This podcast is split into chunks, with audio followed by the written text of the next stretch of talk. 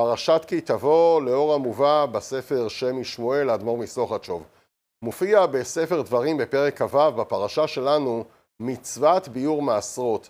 כי תכלה לעשר את כל מעשר תבואתך בשנה השלישית שנת המעשר ונתת ללוי, לגר, ליתום ולאלמנה ואמרת לפני השם אלוקיך ביארתי הקודש מן הבית וגם נתתיו ללוי ולגר ליתום ולאלמנה ככל מצוותך אשר ציוויתני לא עברתי ממצוותיך ולא שכחתי.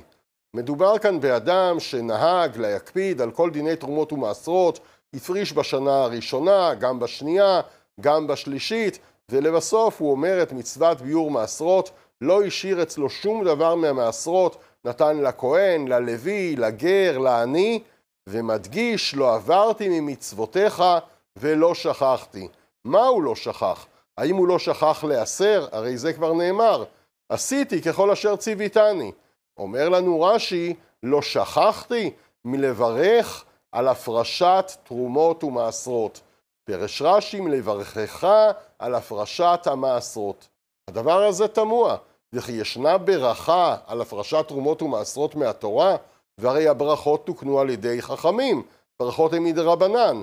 מה הכוונה ברכת המעשרות? ניתן היה לומר שרש"י מתכוון ברכה כללית של הודאה, להודות לקדוש ברוך הוא על כל השפע שנתן לנו. אך מהו לשון ברכה? מה מדגיש רש"י? לא שכחתי לברך. נבואה בשם הרים ייגש, כך הביאה אבני נזר, שהכוונה היא על ברכת שהחיינו.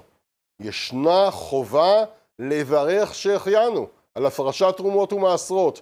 בין אם הכוונה שפעם הראשונה בחייו של האדם, כשהוא מגיע לגיל 13, הוא מברך שהחיינו על הפרשת תרומות ומעשרות, או אם אלה פירות שבאים לפניו פעם בשנה, יש לו שמחה בפירות האלה, אז פעם ראשונה בכל שנה כשיש לו מין חדש, הוא צריך לברך ברכת שהחיינו. מה עושה כאן ברכת שהחיינו? וכי האם היא הופכת להיות מצווה דאורייתא? מבאר השם משמואל כי ברכת שהחיינו היא מיוחדת בזה שהיא מבטאת שאת עשיית המצווה עושה האדם מתוך חיות ושמחה, מתוך תשוקה למצווה, עושה את המצווה מתוך פנימיות הלב. תחת אשר לא עבדת את השם אלוקיך בשמחה.